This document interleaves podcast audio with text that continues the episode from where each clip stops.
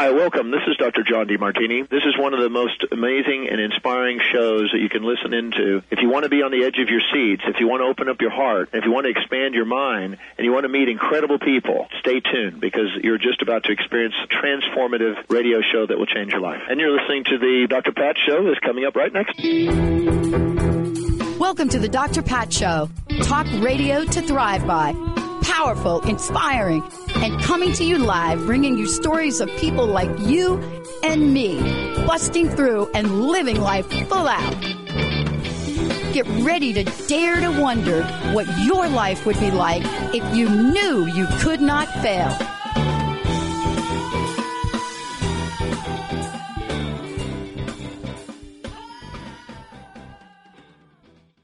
Hey, everybody, welcome. Did you know 1 in 4 women 20 years or older, let me say that again, 1 in 4 women 20 years or older will experience a pelvic floor disorder in her lifetime? And you're probably saying, what is PFD? What is it? And you're going to find out, because joining me here today is one of the experts in the field.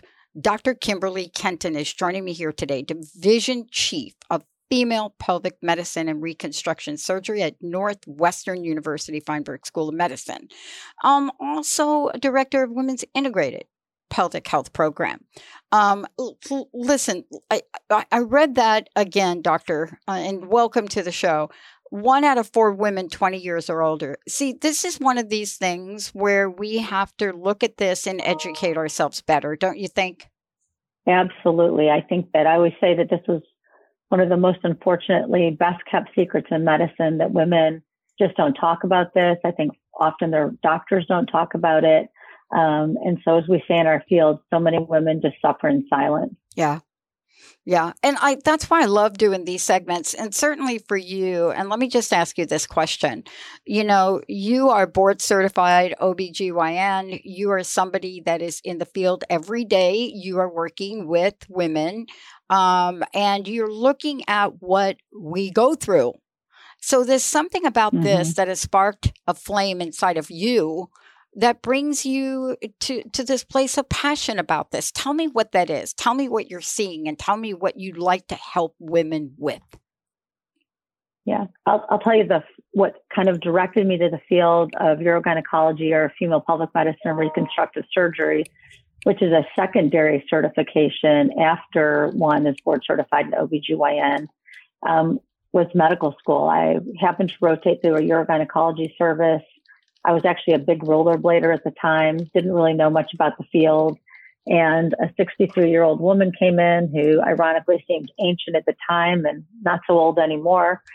And I was like in awe, because she was still rollerblading with her grandchildren and had given up rollerblading because she was leaking through her pads and then her Depends undergarment. Mm. And when she would talk to her, the OBGYN that had delivered her children 30 years ago, he pretty much said to her, "Oh, this is normal. This is what happens to women when they get older, you know, oh well." And I was able to watch the woman who was my mentor lean over, put her hand on her leg and say, "This is certainly common in women after they have babies and they get older, but it's not normal. And there's things that we can do to fix it and improve your quality of life." And, you know, I was able to evaluate her, figure out what her goals are, take her to surgery, and see her back a couple months later. And she was, again, rollerblading with her grandchildren and not wearing any undergarments. Yeah. So I really realized it was a way that women who were really changing their lifestyles and not doing the things that they want to do and the things that are going to keep them active and healthy, and in a really relatively short period of time, figure out the treatment that works best for them, and then improve their quality of life so they can get back to living. Yeah. Well, you know, listen, Dr. Kenton, one of the things really that I'm struck by, and maybe you can help on this, I'm not quite sure how it is for men, but let's talk about women for a minute. And I rarely leave our men out of the conversation because men can be such incredible support systems. But one of the things I'm really struck by is how many of us are afraid to even bring up the subject with our doctors. And beyond being afraid, don't even know where to start. Can we talk about that for a minute? Because I think knowing the questions to ask, and then also, you know, if you don't like the answer you get, you don't have to settle for it, right? And I think this is something, a pattern that I'd love to see us break. Yeah, I think that those are such excellent points, you know, and humbling for me as a clinician, you know, probably also sometimes leaves patients hanging when I shouldn't, and certainly not intending to. I think that women, you know, the great thing about pelvic floor disorders are they are quality of life. So women can individualize how much their symptoms are bothering them and when they're ready to seek treatment and what they're willing to go through to get better. But I do think that if you have urinary control problems or bowel control problems or any discomfort in your pelvic area, I think you should bring that up with your physician. Most of us use as our primary points of access as women, either primary care physicians, internal medicine, family medicine, or even OBGYNs. Ask them about it. Most primary care screening guidelines recommend that primary care doctors have as one of their screening questions, similar to the way they screen for, do you wear your seatbelt and do you smoke? Do you have any urinary incontinence? And many of them may not have the time or the expertise to get into in-depth answers and discussion about those things, but at least ask them for a referral to a board-certified urogynecologist. You know, I love that we're talking about this because it's really empowering. It's beyond even that, right? But it helps us to understand that there are questions we could ask and that we deserve answers for. But in addition to that, let's talk about what's at stake here for women. You know, are there risk factors? You know, what are some of the things that when you think about this and you're speaking with the patient sitting across from you, you know, it's almost like, did you know this? And, you know, this, the question I'm asking is, there's information you have that will help people make decisions. What are your top three things women should know? Yeah. I mean, I think that probably the two biggest risk factors are pregnancy, delivery, and aging. So those aren't necessarily preventable risk factors or modifiable ones. Most of us are going to have a baby and we're going to get older. I haven't figured out how to change that dynamic. But I do think that there's things that we can do along the way. In France, everyone who has a delivery gets referred for pelvic floor physical therapy. It is a standard part of postpartum care. So that's something that we don't do routinely, but if women are educated, I think that they can certainly ask their OBGYNs for referrals to either urogynecology or pelvic floor physical therapy. At Northwestern Medicine, we have a clinic called P-Pod, which is run by one of my associates, Dr. Christina Lewicki-Gout, in conjunction with a doctor of physical therapy and an advanced practice nurse, who they only see women in that clinic who are either pregnant or newly postpartum, and they're able to develop prevention and treatment plans for individual patients. I also think that as women get older and they start to develop some of these symptoms, I think sometimes they get kind of overlooked by life-threatening conditions. But I think that these can become life-threatening. If you think about, I mean, I see women who are in their 20s and 30s who have already stopped jogging. They don't go on the trampoline with their kids because they're leaking urine. And we just continue to modify our activity levels, you know, starting in our 20s and 30s to the time we're 60 or 70. And we all know the importance of strength training and cardiovascular exercise, to prevent more serious life conditions. So I think it's really important that we don't minimize these and we treat them for both our physical health as well as our emotional well-being. I love that you're talking about this because, you know, first and foremost, thank you so much for bringing that up, because what we do is, and I want to get back to something you say. I can't tell you how many times I've been told, well, you know, you are getting older. And, you know, I'm talking about this conversation started like even before I was 40. And there's something, right. And we buy into that conversation. And I think if there is one thing that I take away that's very empowering, Dr. Kenton, from what you're doing, is for women to not accept that as, you know, this is just life. This is the way it's got to be. Because we're seeing ourselves stronger than ever, regardless of age. And I wanted to ask you this. I know these are short interviews.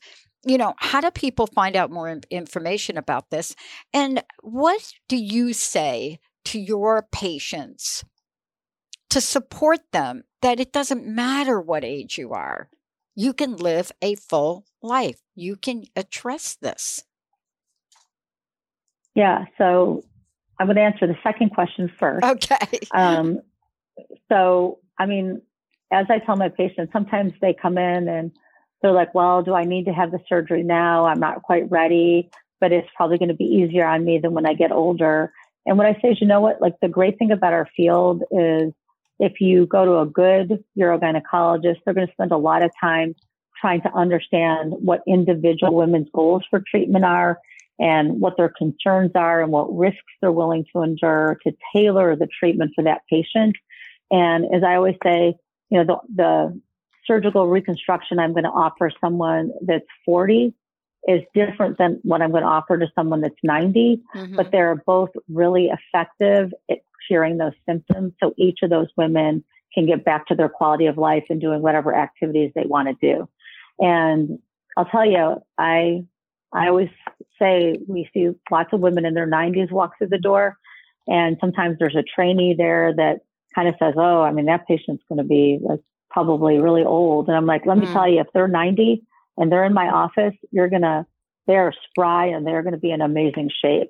And I think that that's to your point, that women are living longer, we're in better shape, and, you know, not stopping jogging and going on the trampoline when you're 30 is going to empower us to be stronger when we're 90 and to live a healthy, active lifestyle. Yeah. For additional. Go ahead. Sorry. I was just going to say for your second question, which was other online resources, you know, I think there's a lot of good information on the web. There's a lot of misinformation on the web. Two of my favorite sources that are patient friendly and they're thorough and both evidence-based, so they are reflecting what's published in the peer-reviewed or the medical literature.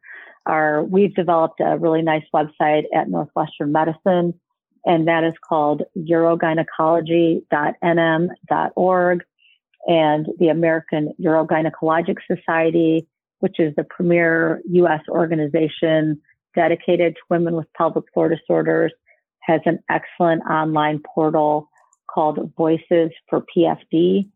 And on that website, you can even put in your zip code and find direct access to a board-certified urogynecologist. Wow.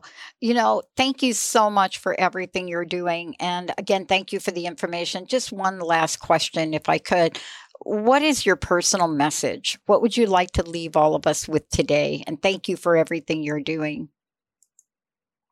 Yeah, I mean, I guess my biggest personal message is these disorders are common. They're not normal. There's treatments for them. I think some of the biggest myths I hear in my office every day are that there are no treatments, that surgery is the only option, and that surgeries don't work. And I'm really happy to say none of those things are true. There are many different options ranging from conservative to surgical things. Most of the treatments are highly effective. There's been a tremendous uptick in research in the last 20 years to figure out which treatments are most effective for which patients. And the surgeries are now outpatient, they're minimally invasive, and they're no longer associated with like long downtimes where women come in and they think that they're not going to be able to lift anything for 3 months, and then they're never going to be able to do heavy lifting again. And as what I always tell patients is the reason that you're having a treatment or a surgery is to get back to your lifestyle, not for me to tell you you can't do your lifestyle. Otherwise, why have the treatment? Yeah. Thank you so much for everything. Hey, everybody, listen, there's a lot of great information. Please find out, pass the word on. Thank you so much, Doctor, for everything. Yeah, thank you for talking about this important topic. Yes, it is. We're going to take a short break, everybody. We'll be right back. Not just talk, conversation for profound self-awareness. Stick with us. Your best life awaits on TransformationTalkRadio.com. What did you say?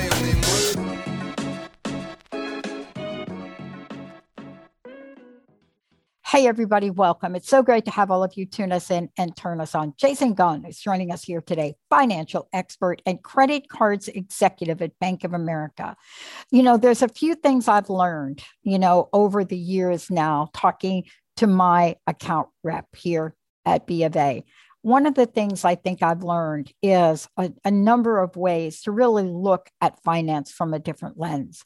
But today, do you want some tips for keeping your summer spending in check? Yes, I have to tell you that because you are clicking away. As America reopens, it pays to keep an eye on our wallets. Why? Well, that's what Jason's going to talk about. Jason, it's great to have you. That's great. Thanks for having me, Dr. Pat. I'm not kidding. We are a click away from everything. We are, you know, it used to be when you purchase something, you know, there was a lot of thought that was given to it, you know, old school. But now it's like search and click and you've bought something. So help us out now.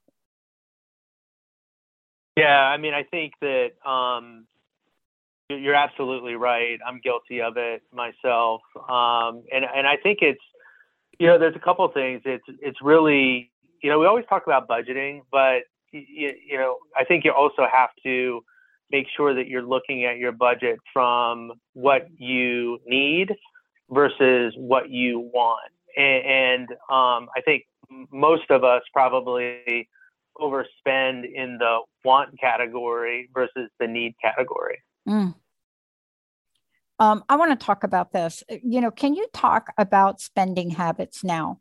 I know that we've done a lot of shows and we're going to continue to do a lot of shows on the fact that we're not going back to what we knew as normal in so many ways. There's a new paradigm and a new shift, and there's a new normal for a lot of things, but you're on the pulse of what people are doing. What are some of the habits? What are you seeing? Yeah. So we've all been, constrained, if you will, the last 12 to 14 months. And we are seeing that people are going out to restaurants in excess of where we were in 2019. We're seeing people frequent retail stores, which they weren't really able to do in the last 12 to 14 months. It really didn't need to, right? You didn't really need to buy new clothes when you were not leaving your house very often. And then we're also seeing some people, you know, return to traveling. So spend levels that we're seeing on both debit and credit cards are 22% higher in the second quarter of 2021 than they were in 2019. And I would also say, though, that people are doing it responsibly. So during the pandemic, we've seen people, you know, have more money from a savings perspective on average than what they did going into the pandemic. And really that was brought on by the fact that you weren't able to spend on some of those bigger ticket items like travel. Some people benefited from stimulus. Other people took advantage of refinancing their debt and, improved their balance sheet. So people have more money to spend, and they also have the desire to spend. I think the key is making sure that you're disciplined about that and have the right balance of spending on what you want versus what you need. And you know, let's talk about this, because from your perspective, when we're thinking about this, we have some tips, and I think that's what people really want to know. We want to know I'd love for you, Jason, to give us some tips. But on the other hand, I really want to have some summer fun. And so this is really the dance, isn't it? Yeah. Yeah. I mean, I think it is, and you can do both. Right.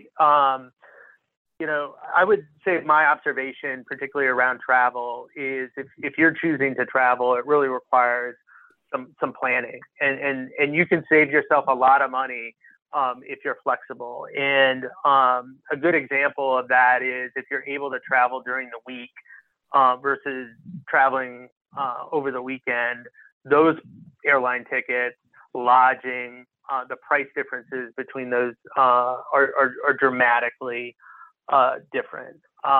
In addition to that, if you're able to travel during the week, I think restaurant prices and deals and things of that nature are more available to you as well. And then, you know, the last thing I would tell you to do is look at how you can earn rewards, and whether that be from a credit card, whether that be from a particular merchant, look into those programs and make sure that you're being rewarded for your spending. Because, for example, credit card rewards programs over the last couple of years have become more lucrative, and it will benefit you, and you'll be able to save money if you're using a rewards card versus a cash and check, as long as you have the discipline to pay it in full or pay it on time, or use the tools that are available to make sure you're staying on your plan. And I think that once we learn the benefit of this, I think this is where we're talking about. But, you know, people are really baffled, Jason, by how to select a new card. I mean, I'm going through this myself. You know, I'm at the point now where I'm thinking of consolidating, but it becomes daunting if you don't know how to select a new credit card. So what are some tips on that? Yeah, so I would say there's a couple things. I would look at the entire banking relationship, for example, and understand what your bank has to offer you. And so a lot of banks only have, you know, a rewards program on a credit card. Where Bank of America has a rewards program across our products, it really amplifies the benefits that you get. So I'll give you an example. We have a card, unlimited cash rewards, that will earn you 1.5% cash back on all purchases, no limits, no caps. But if you're in our preferred rewards program, which rewards your entire relationship, you have the opportunity to earn 2.62% on that same card, just based on the fact that you have a checking account with a bank and you have a certain amount of deposits and investments with the bank. And in addition to the amplifying of the card rewards, it gives you access to discounts on auto loans, gives you access to discounts on mortgages and things of that nature. So it's a more holistic program. So I would look at, you know, not just the card rewards, but just the entire banking rewards when you're doing that evaluation. You know, I know that we are, and let me just say this, you know, people are so eager to get back to something that looks like or resembles their past fun, their past joy. But at the same time, having a level of awareness so that you're not straining your wallet, or that you're making sure you're doing things. Give us some tips on how to track spending, because out of everything we've talked about, I think this is the one area that we really need some help with. Yeah. So I agree with you. We have the ability to reset. And as I said before, many people didn't spend as much and were able to improve their balance sheets. And, you know, let's not go back to kind of where you were if you weren't comfortable where you were. So, you know, I would say gone are the days where you have to wait 30 days for your bill to come in to figure out how much you spent. It's really critical that you take advantage of the online and mobile tools that are out there from your financial institution and stay on track of your spending weekly, because what that does is it allows you to change behaviors during the month, so you're not surprised. There's a lot of tools like alerts and things that can be set to notify you when you've crossed those thresholds that consumers can take advantage of. And just I would just encourage your listeners to just adopt digital capabilities, because it really affords you to stay on top of your finances. And there's spending and budgeting tools. There's financial literacy education on how to get your FICO score up. Bank of America, if you're a credit card holder, allows you to get your FICO score monthly for free. Those are all the types of things that I think help people stay on top of their finances. Yeah, and I think one of the key things you also talked about, which we don't talk about enough, is, if you're part of a family where you share a credit card, and what I mean by that is you have several credit cards that are available to maybe your partner or your children. Keeping track of these expenses is very important, and knowing when they're happening as opposed to when you get your statement in. And I think those are important things. Isn't there also a way for people to have an alert to say, if I spend more than this, alert me, or if someone spends more right. than this, alert me? Yeah, a lot of companies have different features. I know we, for example, have the feature that you can select dollar amounts, you can select certain categories that'll alert you when you trip some of those things. And I have teenagers that use my credit card, and I'm definitely keeping track of what they're doing. Well, look, Jason, I want to thank you for this today. A couple of things. There's a lot of information here in the conversation. And, most importantly, I want to make sure people know that this is an important way to prioritize, what they want and, what features to look for. And you've covered that. Have we left anything out? No, we haven't left anything out. But what I would, if people are interested in learning more, go to bankofamerica.com/credit cards. We have information about financial literacy that I referenced. We have information about the preferred rewards programs that we have. We have information about the various card products that we offer. There's a plethora of information that people can look at to meet their financial needs. Wow. Thank you so much. Again, give out that website for more information. All right. bankofamerica.com/credit cards. All right, thanks, everybody. For having me, Dr. Pat. Yeah, Jason, thank you. Everybody out there, hot fun in the sun, but make sure you know what you're doing and not burning up your budget. Let's take a short break. We'll be right back. Inspire. Create. Empower. Only on TransformationTalkRadio.com. Hey, everybody, welcome to our good news segment. I really want to congratulate my very special guest today, Jared Knott, joining me here today, best-selling multiple award winner, 2021 International Book Award and New Gen Indie Award. Why? Well, here is what he is passionate about: tiny blunders which cause big disasters. These are mistakes that change the world. And there are so many to really think about in the way he's highlighted and covered them in the book. Fascinating is an understatement, but learning from them, that's really what this book is about. Jared, thank you so much for joining me here today. I mean, that's my take on the book. It's like there's so much here. And yes, these are fascinating. They're interesting. But boy, what are the lessons, right? Absolutely. Absolutely. Thank you for having me. It's an honor to be here. Yeah. And yes, that's the point at the end of the book. Okay, it's not just a collection of freaks and novelties and interesting stories. There is a basic point to young people and to all of us. There are ways of avoiding mistakes and being very cognitive of mistakes and advanced planning that can save a lot of grief in the end. You know, was there something that you saw, I mean, that really got your attention? I know there is consideration in the book for COVID and the COVID crisis. And I often wonder, you know, what is it that has somebody say, wait a minute, I've got to write this book because I've got something to share. I think it's important for people to remember.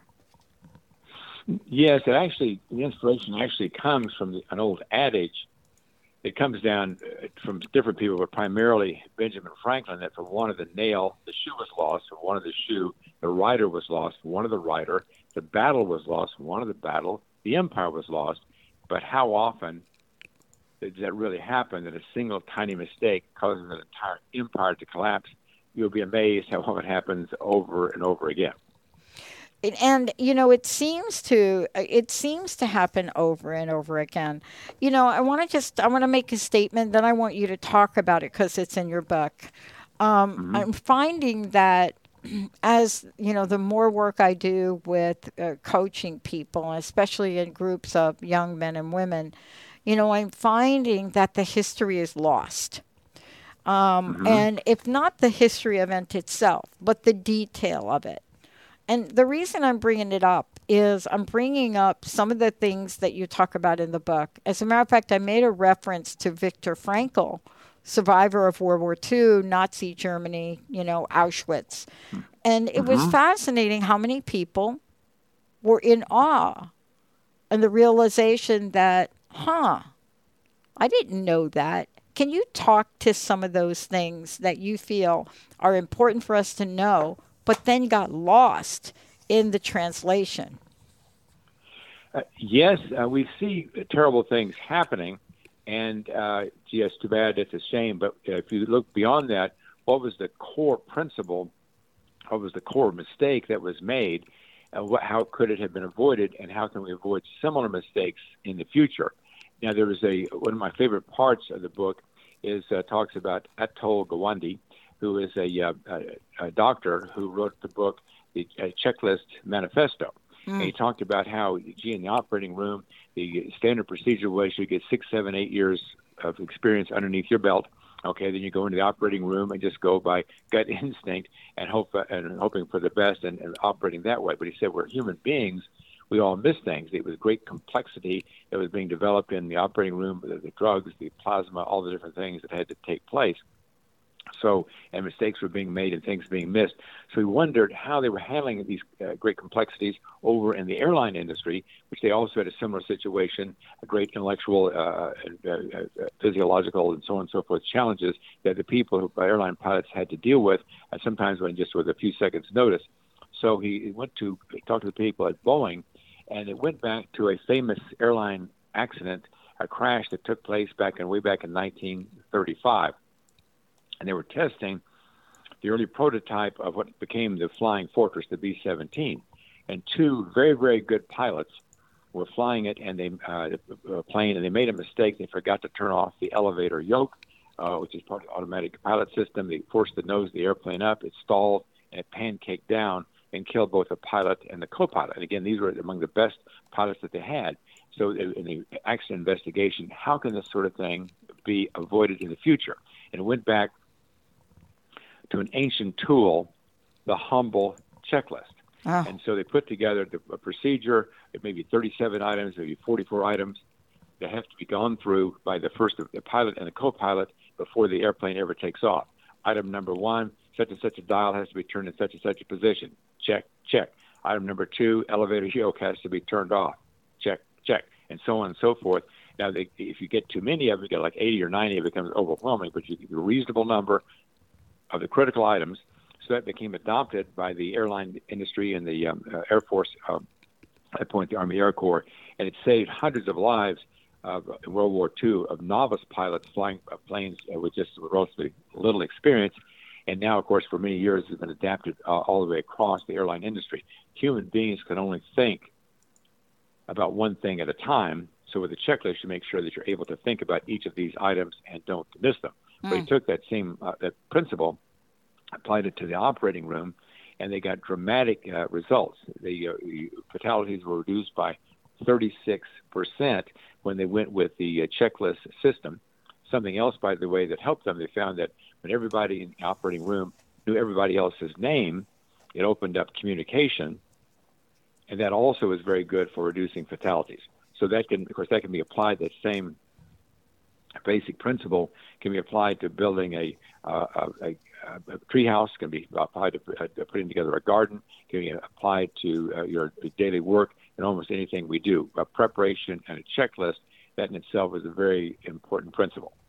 You know, there's so many things, and thank you for sharing that story. There are so many things that I want to talk about with you, and there's so many things we're not going to be able to cover in this short interview. But how do people get a copy of the book? How do they find out more about you? Because I know we're going to get rolling here, and we're going to totally forget to tell folks. What's the best way for them to do that? Yes, thank you for asking. You can go to tinyblundersbigdisasters.com, tinyblundersbigdisasters.com. BigDisasters.com. That's the website. We have a great book trailer there. We have 2.5 chapters that are free. Also, my portrait gallery. I love the portrait gallery, and it's a fun place to visit by itself. And you can, by the way, we have a special for limited time only. We just started yesterday. You can do the electronic download for just $1.99. We're going to keep that on there for about another week. So this is a good time to take advantage of that special value. Look. There is so much in this book. I mean, what was it, if I can ask you this question, what was the thing where you'd hit you in your heart and you said, I've got to write this book about this? You know, was there something you discovered? Was there a lost fact? Was there something where you had to say, oh my gosh, you know, if folks only knew that if Hitler would have done ... we'd all be speaking German? Yes, there's a lot of mistakes in World War II, and I hardly know where to begin. Adolf Hitler, very intelligent man, I have to say it, very evil man, but one of his big mistakes, which a lot of people are repeating that same mistake, was he had a quack doctor, Dr. Morell, who was shooting him full of amphetamines and also shooting him full, apparently, of opioids as well. Oh, geez, yeah. And his decision-making, he'd been very rational, getting to be in control of Germany and beginning the war, but someplace around 1940, 1941, early 1942, someplace in there, he seemed to start losing control. And when he was under the influence of these amphetamines, and possibly looks like also opioids as well, he would fly into these ranges, the more threatening the situation became, the more euphoric and unreasonably euphoric he became. He would go and speak for an hour and a half just to the people in his office, talking about the great things he's going to do and how things are going to be going their way and so on and so forth, and became somewhat detached from reality and made some very foolish decisions. The decision to invade Russia in itself was highly questionable, but really the decision to declare war on the United States, it was not the United States that declared war on Germany. It was just the opposite. That was a very foolish decision. He already had a plate just loaded with fighting Russia and fighting the rest of the England and the rest of the Allies. But to add the United States on top of that, almost guaranteed that he was going to lose. But if they just followed a rational behavior, followed the advice of his generals, there's a very good chance they could have won a big piece of World War II. That would be just one example. And thank gosh he did. At one point, the Allies were going to send in a team, I think it was already airdropped in, near Berchtesgaden Garden, and they were planning to assassinate Adolf Hitler there at his home compound there in the mountains. But they decided that he was making so many mistakes, it's better to keep him in power than to take him out. Yeah. So they allowed him to live because he was fumbling things so badly. Yeah. But then also, too, when I first had the idea, one of the first ideas that came to me was here's the teaser for it, a single piece of tape rotated several inches the wrong direction, changed the outcome of the Vietnam War, and led to the collapse of the Nixon administration. It's like, well, what in the world are we talking about? The United States might very well have won the war except for this single tiny mistake. Well, that doesn't make any sense. That single piece of tape, what are we talking about? It had to do with the Watergate break-in. The burglars were told when they jimmied the lock from the parking garage into the office building, they should hold the striker of the door down with a piece of tape in the vertical position. But they made a mistake They put it in a horizontal position, so then it could be seen in the hallway by Frank Wills, the night watchman, as he came walking by. You can see that at the beginning of the movie, All the President's Men. Here's this tape, here's the striker, and he calls the police, had to call him twice, by the way. And there's a good rumor, I think it's true, but I'm not sure it's true, that they originally called for a uniformed officer to come and answer the call, but the officer was intoxicated in a local bar, so he was not able to make it, so they sent the bum patrol in his place. It was three officers dressed as hobos in a jalopy car. Well, the lookout did not recognize them as police officers. When they pulled up to the Watergate, they got into the building, and it was too late to stop them when they arrested James McCord and the Cuban burglars, which led to Watergate, which led to the collapse of the Nixon administration. Henry Kissinger said that they knew the North Vietnamese were going to be violating the treaty, and the plan was to go in there and bomb the living daylights out of them again to get them back into compliance. But they were so weak politically they couldn't. Yeah. So they had to let South Vietnam collapse, Nixon administration collapsed, it all fell apart because of a single piece of tape and a drunk police officer. Yeah. And isn't that fascinating? There are so many stories that we can point to, you know, where these tiny blunders cause big disasters. You know, one of the things I love, you know, this particular book is 39 Tiny Mistakes That Changed the World Forever. And, you know, you have everything in here, Jared, from medical mistakes to military mistakes, you know, yes, to just a range of things in here. Is there any one of these that you discovered that surprised you more than the others? Yes, there's several that come to mind. Uh-huh. But let me, in our limited time, I'll pick one that's the most stinging. Sure. And there was it has to do with the 2000 election down in Florida. It was not the hanging chads. It was something completely different. And it was the butterfly ballot. And it was down in Palm Beach County. Mm. And there was, I won't say the lady's name, but she was the clerk of elections, very intelligent, very nice lady, very professional and conscientious. And she wanted to have a ballot with large print so that the older people in the county could read it easily. So she had designed a ballot that had 2 pages to it, a left page and a right page, and they had punch holes down the center. Well, Al Gore was the number 2 name on the ballot on the left-hand side, but he was the number 3 punch hole. The number 2 punch hole belonged to Pat Buchanan on the other side of the page. So a lot of people got confused, and Pat Buchanan, by the way, in nearby counties got like 100, 150, maybe 200 votes per county. This one county gets 3,000 or 4,000 votes. And some people punched both punch holes. They punched Pat Buchanan. They realized they made a mistake. Then they punched Al Gore. Well, that invalidated their ballot. There were like 4,000-some-odd invalidated ballots, plus 2,000 or 3,000 that went to Pat Buchanan that shouldn't have. Al Gore loses the state of Florida by like 456 votes. Mm-hmm. He loses the state of Florida. He would have definitely won the state of Florida. He would have been elected president of the United States. He was adamantly opposed to the war in Iraq. It cost 50,000 lives, and it cost $2 trillion in wasted material. Even conservatives, many conservatives now can see that it was not a wise war.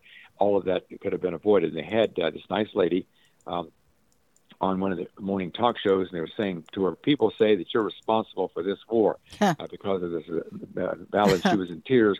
Well, we appreciate the fact that you're crying, but we got 50,000 dead people and $2 trillion down the drain, all because of a single tiny mistake. Yeah, I think, I think that when I think about blunders that dots are connected, that particular one really just hits me. You know, it rises above where you have a ripple effect. And that's what I was really struck by, Jared, when I was reading your book. It was the ripple effect of something. So we look at these tiny blunders, right? Just saying. Right. We're looking at the tiny blunders, and you think it's like a single thing. But there is a ripple effect to every single one of these in the book. Yes, a domino effect, yes. A domino effect, thank you. And clearly, for me, when I think about some of these, we lived through them. I lived through the Al Gore one, which was just a disastrous nightmare. But there are others which go back in time. There are others that you talk about, the USS Maine and the war with Spain. Right. But there's a couple that have to do with individual people, right? That have to do with things that happen to individual people along the way. Everybody from Washington, I think, to Roosevelt, you know, you're talking about these individual things that happen. In your opinion, this is the last question I can ask you because we're going to be out of time in here. What do you think is the most disastrous, if you have your personal opinion about, look, tiny blunder, this is the one that nobody's forgiven for? Yes, I'm going to try to summarize it quickly because it's not a real short story, but I'll try to make it as short as possible. Had to do with the 1919 Versailles Treaty. Everybody was, the winners were dividing up the spoils. Japan had done great work in defeating the Germans in the Pacific, and they'd taken over the German concessions in China, okay, and they wanted their share of the spoils. And what they asked were two things: a statement of equality that all human beings and all ethnic groups throughout the world should be treated equally under the law by all nations, okay, which would seem like a very reasonable request, but it was opposed by Australia and also the senators in the Western United States. They did not want immigration from Asia because it would be taking jobs away from their voters. So they were opposed even to a paragraph of human equality. The other thing the Japanese wanted, they wanted to be able to keep control of the German concessions in China, which they had taken away from the Germans. Well, Roosevelt needed the votes of the Western senators to try and get his League of Nations through the Senate. He was also under a lot of pressure from Billy Hughes down there in Australia, who was a pugnacious prime minister. So he caves in on that point, does not have the statement of human equality in the Versailles Treaty. But as a sop to the Japanese, he said, listen, you can't have your statement of equality, which in the 21st century mind seems crazy. But as an offset with that, we're going to let you keep the concessions in China. Well, one of his main points, of his 14 points, was local determination, that local people would be able to have their own governments and not have governments imposed on them from outside colonial powers. So it was a violation of everything he promised. This plan was announced on May the 3rd. The dates are important. And on the now infamous May 4th, demonstrations all across China and the beginning of the May 4th movement, which became the communist movement. Mao Zedong became part of it. China became a communist country instead of a democracy like India or Japan or South Korea. Oh, yeah. And became a communist country. If they had not made that mistake, if they just taken quoted from the Declaration of Independence, all men are created equal, endowed by their creator, so on and so forth, like this, put that into the Versailles Treaty, the whole thing would have been avoided, okay, and not let the Japanese take these German concessions. Wow. China might be a democracy today. COVID might not have taken place. The war, Korean War, Vietnam War would not have taken place. It would be a different place and a much better place to live. So I had to it's a long story, but it's kind of jammed it into a few seconds here. Yeah. And then, you know, the last thing I want to ask you about, because I do have to run, is if you do a book two, will you have a number of COVID blunders in there? I think so. I think that was just such despair. I mean, it's just 3.5 million people gone, over 400,000 Americans gone. It could have been so easily avoided, and it may have been a war crime. It may have been no accident altogether. There's some steps where I think the Chinese were deliberately in their spread of the disease. So it's an ugly, ugly story. Part of it is a mistake, and part of it is deliberate evil on their part. Yeah, and you know, and you and I can continue. I know I've got a short interview, but you know, I think there could be a whole book of blunders on mistakes that were made against humanity, including not looking at what people are going through COVID right now. You know, even increasing the deferment on rent payments. I mean, I just think. You're on the tip of the iceberg. I want to congratulate you for a blockbuster book. Thank you very much. I honestly thank you so much for putting so many things that are important for us to remember in a book that I'm hoping people read so that we don't forget that any one blunder can cost lives. Thank you so much for everything today. Thank you very much for having me. Great honor. Yeah. Thanks. I want to just say, everybody, tiny blunders, big disasters, 39 tiny mistakes that changed the world forever. They really did. They're fascinating. We didn't get to all of them. Jared Knott joining me here today. Lots of information. Go to the sites Jared mentioned. But please read these and speak with them with your children. This is a book for all of us to be reminded of how vulnerable we have as human beings and that we just don't know it all. Wow, let's take a short break, everybody. We'll be right back. We'd love to hear from you on Transformation Talk Radio and live on Facebook. Call into the show, 1-800-930-2819. Welcome to Shades of Spirit, guided meditation on centering and grounding your energy. Please do this meditation in a safe space. Do not drive while meditating. Find a place where you can sit comfortably, either inside or outside. Take off your shoes and connect the soles of your feet to Mother Earth. Take a second to quiet your mind, body, and spirit. Start taking some slow and steady deep breaths in through your nose and out your mouth, allowing yourself to sink deeper and deeper into your space. Allow your eyelids to get heavier with each breath. On the next inhale, I want you to picture a ball of light right in front of you. It just so happens to be your favorite color. Your ball of light starts to spin in front of you. It is inviting you to join it on a little adventure. As you look to the side of your ball of light, you notice you are in a field of wildflowers. Put your hands out, and as you follow the ball of light through the field, feel the tips of the tall grasses and wildflowers tickle the palms of your hands. Take a deep breath in and smell the flowers that are in bloom all around you. If you notice any thoughts other than what you are experiencing at this moment, acknowledge them and let them go. Continue following your ball of light as it takes you on this very special journey. Look down at your bare feet as you follow the path. You can feel the damp, cool soil making contact with the soles of your feet. You may even be able to hear the leaves crunching as you walk over them.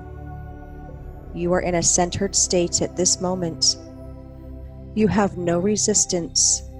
You do not hesitate. You are alive, alert, and engaged. An inner calm takes over. You are in the present moment, connecting with your higher self. You are in a neutral state of oneness. You are centered.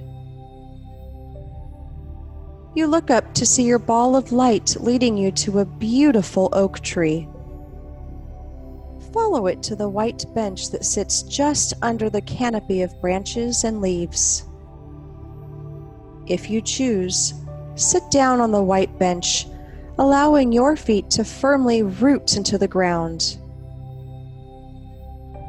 Picture roots coming from the soles of your feet, intertwining with the ancient oak tree. Now feel that energy come up from your roots, through your legs, torso, neck, shoulders, and come out the top of your head. Allow this energy to flow through and around you. Allow the oak tree to take any and all energy that is not for your highest and best now. Ask the oak tree and Mother Earth to transmute that energy and send it back out into the universe as love and light. You have now grounded your energy.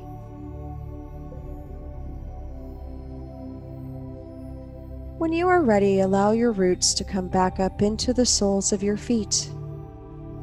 You look to the side and see your ball of light, ready to bring you back to your physical body. Follow your ball of light on the same path you came from. You become aware of the freshness in the air, the wind caressing your face, and the warmth of the sun on your body.